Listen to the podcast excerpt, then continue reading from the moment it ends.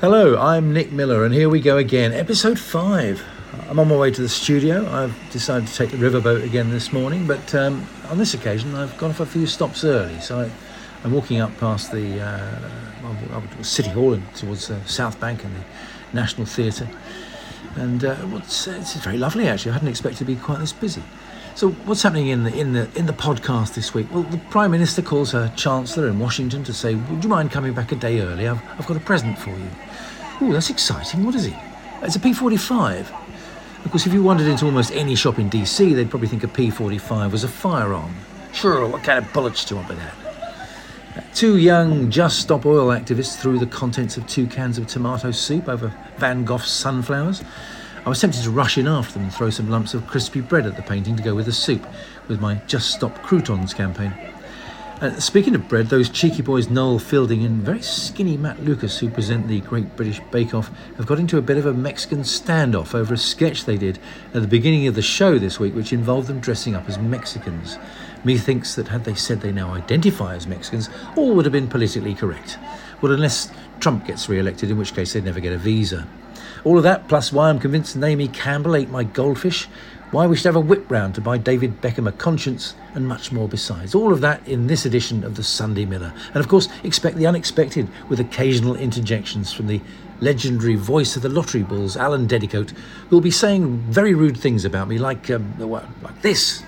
Nick Miller, the face for radio, the voice for a ransom demand.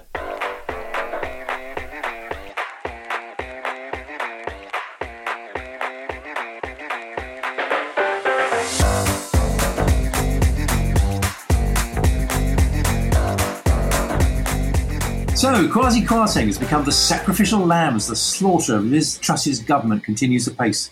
The now former Chancellor makes Sam Allardyce look like a long serving England manager. Last week, my guest was Jasmine Birtles, the comedian turned financial journalist who mentioned that if you Google her, it tells you that she's married to Vernon Kay, uh, which must have come as something of a shock to Tess Daly and perhaps to Vernon himself. Or did it?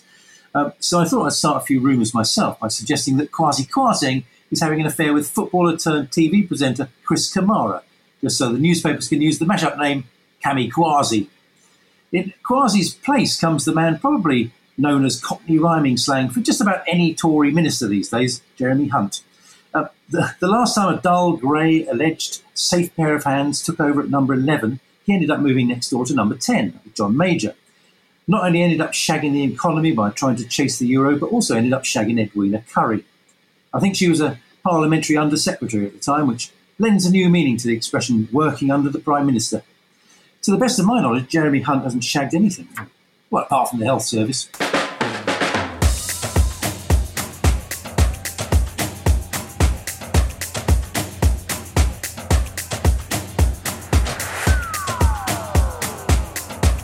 The Sunday Miller. More balls than the National Lottery. I mentioned in the last podcast there was a big fashion show this week in a massive Perspex bubble in the middle of the Royal Naval College in Greenwich, which turned out to be the Alexander McQueen Spring Collection. Imagine my disappointment when I found out it wasn't actually a collection of springs from Alexander McQueen's mattress, but hey. Anyway, the rich and allegedly famous were there. One of my daughters sent me an Instagram screen grab of someone called Hero Fiennes Tiffin getting out of a limo. Me neither. Apparently, he's known for appearing in one of the Harry Potter films and for his starring role as Hardin Scott in the After film series. Me neither. Um, I, I, googled him, and it turns out his full name is Hero Beauregard Faulkner Fiennes Tiffin, and he is, of course, one of the Twisleton Wykeham Fiennes family. He's got an older brother named Titan and a younger sister named Mercy, which is what none of the Twisleton Fiennes Wykeham uh, family showed their poor children when they chose their fucking ridiculous names. Among the models wearing things that probably look like the contents of landfill tied together with rusty bike chains were Ramla Ali, Pam Klementieff, and Tiwa Savage. Me neither.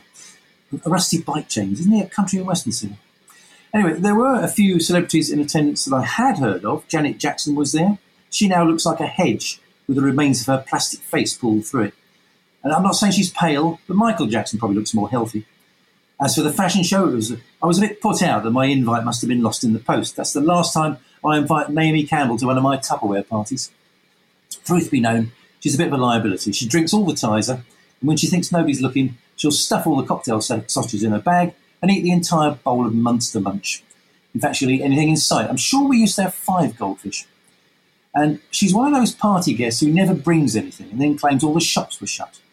I was going to challenge her on Thursday morning when I saw them all disassembling the bubble, but she didn't look in the best mood. There was Naomi pulling out all the rusty nails with her teeth.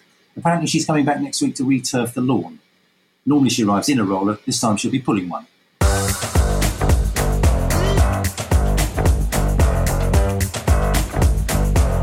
Run for the hills. It's the Sunday Miller. Fans of the Great British Bake Off may be aware that last week there was a bit of a kerfuffle amongst the Twitterati over a sketch at the beginning of the show involving Noel Fielding and Matt Lucas wearing ponchos and sombreros. The joke was that it was Mexican week. And Noel said it wouldn't be politically correct to do any jokes about Mexicans, to which Matt replied, What? Not even Juan? Uh, this outrageous racial slur allegedly upset something called the British Mexican Society to such a degree that they must have sat around for days on end trying to think of an adjective that sufficiently summed up their outrage. Eventually, they came up with irritating. They branded the Channel 4 show irritating.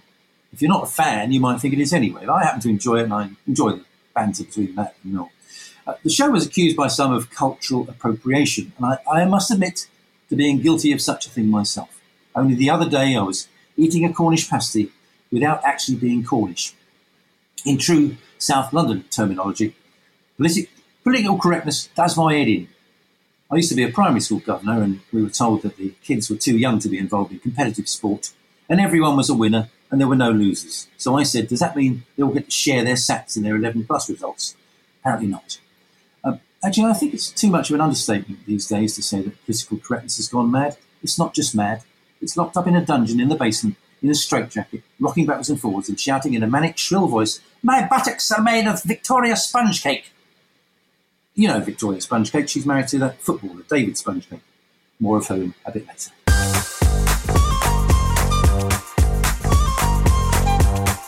The Sunday Miller. Half an hour of your life you'll never get back. I was talking last week about setting up a Just Giving page for Jeff Bezos. The poor bloke is no longer the richest man in the world and can barely afford to feed his own ego. Uh, it got me wondering how much money is enough. I give you David Beckham, a one time hero of mine, as I'm a lifelong Manchester United supporter. And yes, of course, I live in London. So stop now with your geographic jokes, okay? Beckham was there as part of our bid team 12 years ago when the 2018 and 22, uh, 2022 World Cups were awarded to Russia and Qatar, respectively. You know, those two shining examples of racial harmony and human rights. FIFA, World Football's governing body, had a pretty shocking reputation before they accepted their multi million dollar bribes, I mean bids, uh, from the competing nations. World football governance is a bit of a jungle, but rather than being run by a pride of lions, FIFA are run by a pride of lion bastards. So David Beckham was there as an ambassador for the FA and witnessed industrial scale corruption when England lost the bid. But that hasn't stopped him accepting a contract allegedly worth 15 million quid to record promotional videos saying things like, Qatar's a wonderful place to raise your family. Presumably as long as the children in your family are all male and none of them are homosexual. So here's an idea for the opening ceremony. Bex, instead of inviting Janet Jackson to miss a penalty, how about asking some of the Qataris' migrant slave workforce to bungee jump off the roofs of the stadiums they built? But don't tell them they forgot the bungees. Okay, getting a little bit serious. Let, us lighten the mood. If ever Bible 2 was released, it would be a beautiful book called Comedians, and the man responsible for it would be the amazing Steve Best.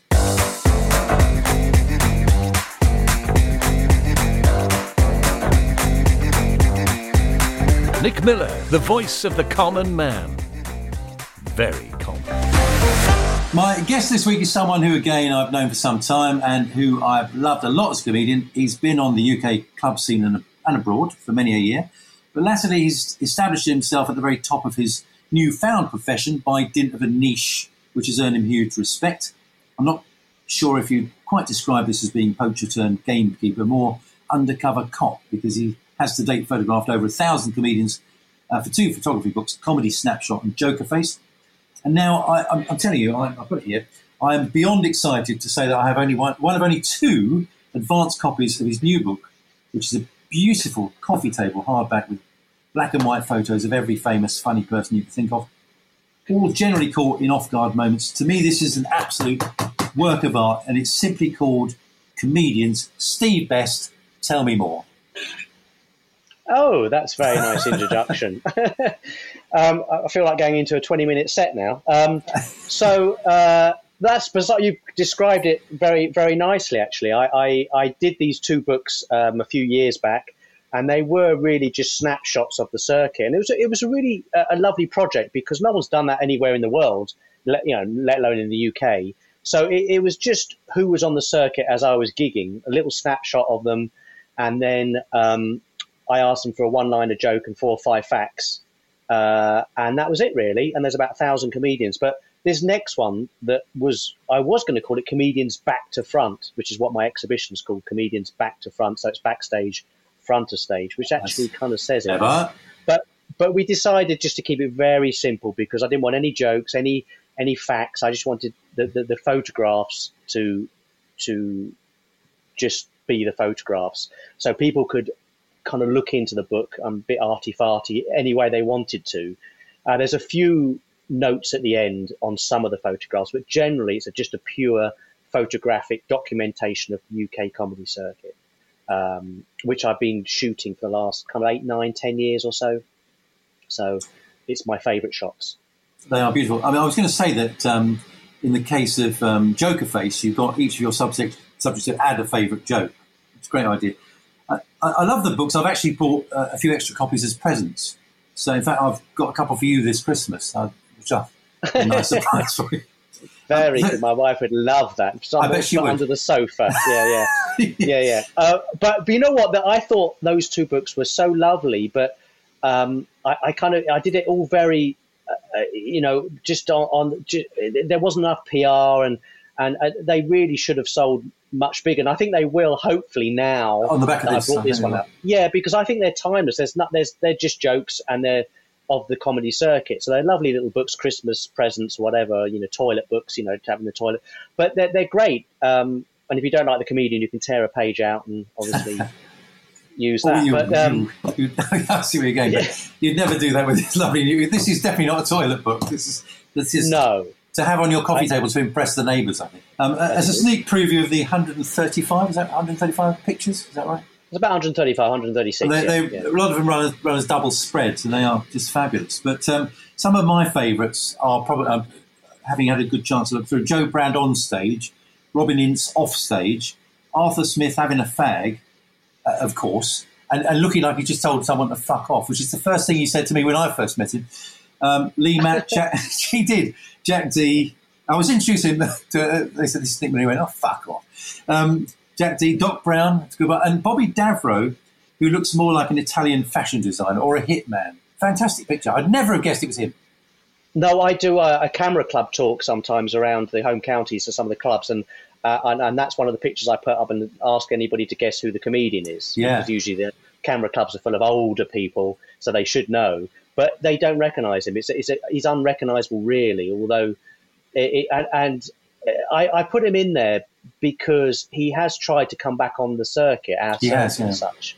And he's kind of a very mainstream act, but trying to break break into the not so mainstream circuit. But it's, it's, it's interesting because he does have his fans, but he's he's still on the side of being slightly ist, ist, ist sexist, misogynistic, yeah. you know, that kind of ist, ist, ist. But he just, he sometimes plays it right. And there's other times you think, oh no, don't say that. But, you know, he's got a passion still. He still loves doing it. That's the thing. I saw him do a gig for Alex Lowe, who was my guest a couple of weeks back. And um, yeah. he, he plays on that thing, no fuckers heard of me now, you know, because yeah. they're all too young to, to know who he is, you know. Oh, he was uh, massive. He was, you know, he was peak time absolutely. Yeah. I did um, prime Steve with these um, three final questions ahead of time. So I didn't want to make you feel awkward um, while you're pondering. I know uh, you wouldn't like to think after the event. I wish I'd mentioned Sid Little or somebody. Um, f- finally, firstly, of all the pictures you've taken, uh, anyone would agree with the very best loved comedians in the UK and elsewhere. Which is your favourite? Now, I did caveat that question uh, to make it clear that I, I mean your favourite picture, not necessarily your favourite comedian favorite picture. I, I, think the one that, that kind of started it off, there's two really, and they're both of them aren't famous comedians. Um, the one actually got in the 2020. It was it was uh, shortlisted for the, the Royal Academy Academy Summer Exhibition 2020.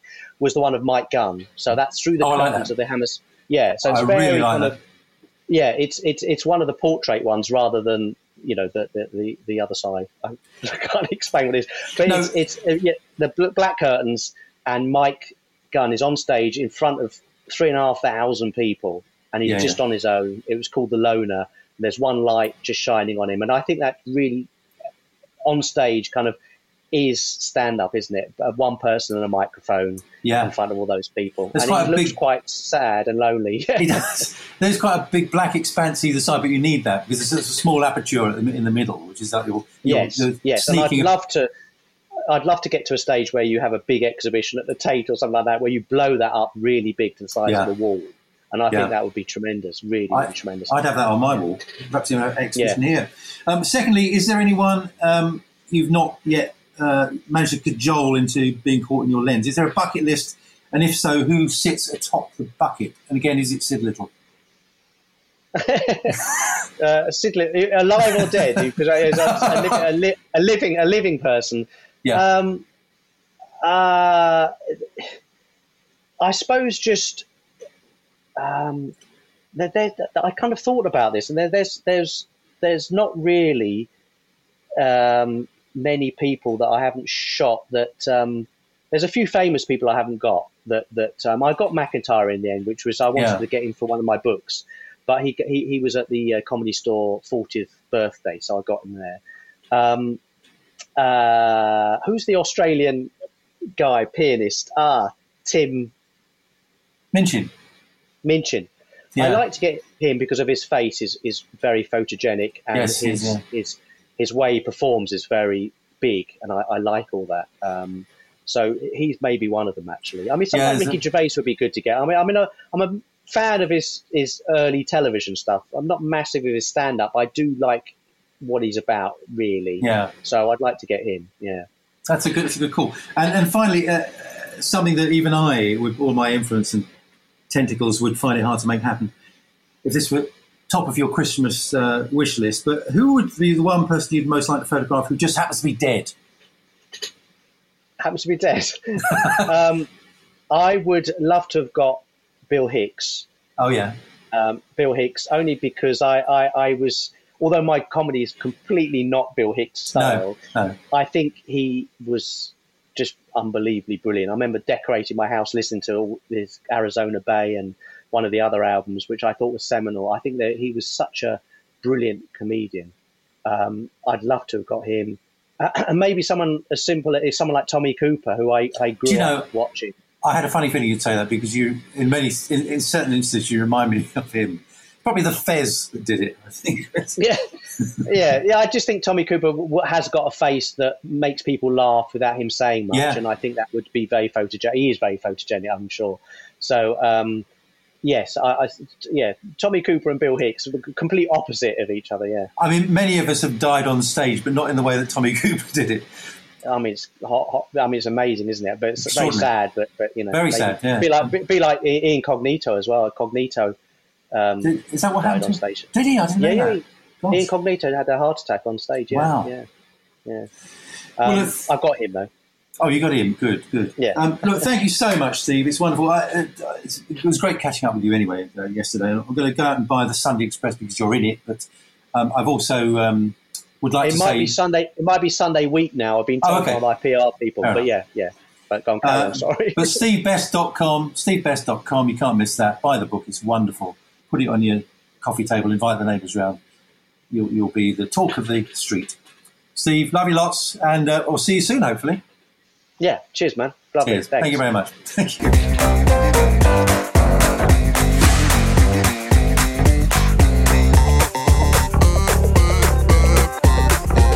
The Sunday Miller. You wouldn't have to listen to this nonsense if you were in church. I don't know if you saw this in the news, but on Friday, two young Just Stop Oil activists threw the contents of two cans of tomato soup over Van Gogh's masterpiece Sunflowers at the National Gallery. It was Heinz, just in case you're worried that the painting, which is an estimated value of £72.5 million, might be damaged by a supermarket owned brand. The women, I say that, they looked about 13 years old with those archetypal, whiny, petulant teenager faces, walked into a room at the gallery in Trafalgar Square having somehow managed to get the soup cans through the metal detectors. And then they appeared to glue one hand each to the wall below the painting before one shouted, What's worth more, art or life? Is it worth more than food? Worth more than justice? Gasps and exclamations of, Oh my gosh, and security rang out from onlookers as the soup hit the painting. I'm never quite sure how anyone's supposed to fathom what it means by just stop oil, or in this case, presumably, just stop oil paintings. Yeah, bloody Van Gogh, are you hearing this? Oh, yes, sorry, probably not very well on your left side. Um, I hope when their mums drove them up to the National Gallery in their 4x4s, they reminded them why we don't really need oil, apart from for our cars and ambulances, and buses and trains, or and medical supplies, and for clothing and contact lenses, and cosmetics and paint and upholstery and carpets, computer hardware, and, and those electric scooters that allow petulant, ill-informed, virtue-signalling, scrawny little uni students like these two to never have to stop at traffic lights.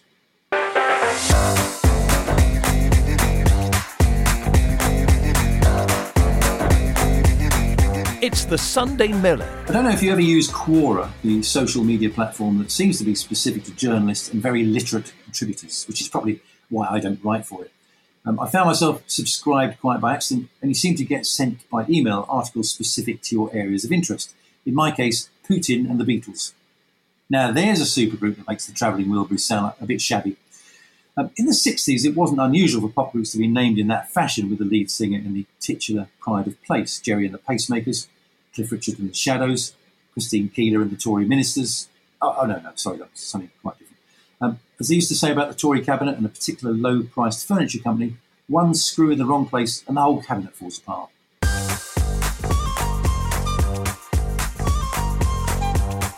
The Sunday Miller. Half an hour of your life you'll never get back. There's a quiz show in the UK, and I'm explaining this for the benefit of our Belgian audience, who we've established are quite enthusiastic listeners. Let Nick Miller is very fun with his topical comedy about the Prime Minister Boris Churchill. I know they don't actually talk like that in Belgium land. I'm just doing it to wind up the British Belgian Society.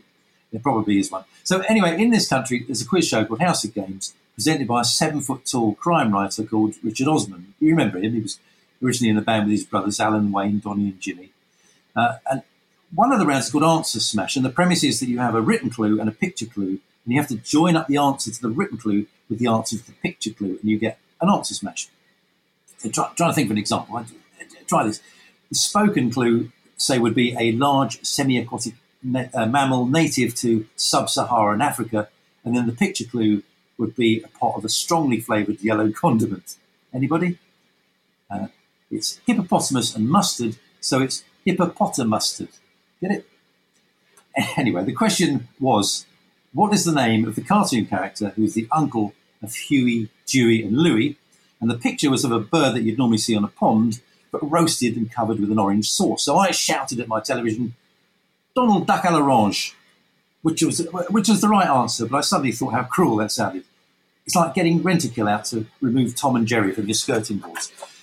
Or reporting Shaggy for animal abuse for making his pets solve crimes and having Scooby Doo put down at the dog pound.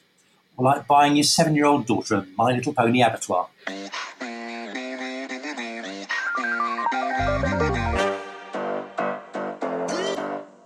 Nick Miller, the face for radio, the voice for a ransom demand.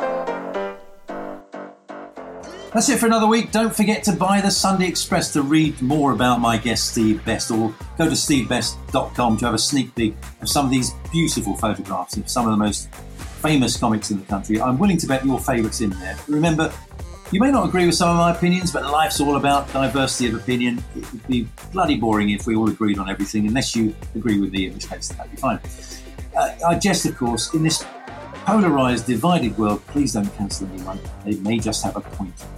I'd like to tell you what's in next week's podcast, but I can't because the news hasn't happened yet. See you next time. The Sunday Miller is written and presented by Nick Miller, with special guests Steve Best and the voice of the balls, Alan Dedicoat. The Sunday Miller is an ultimate sound and vision production.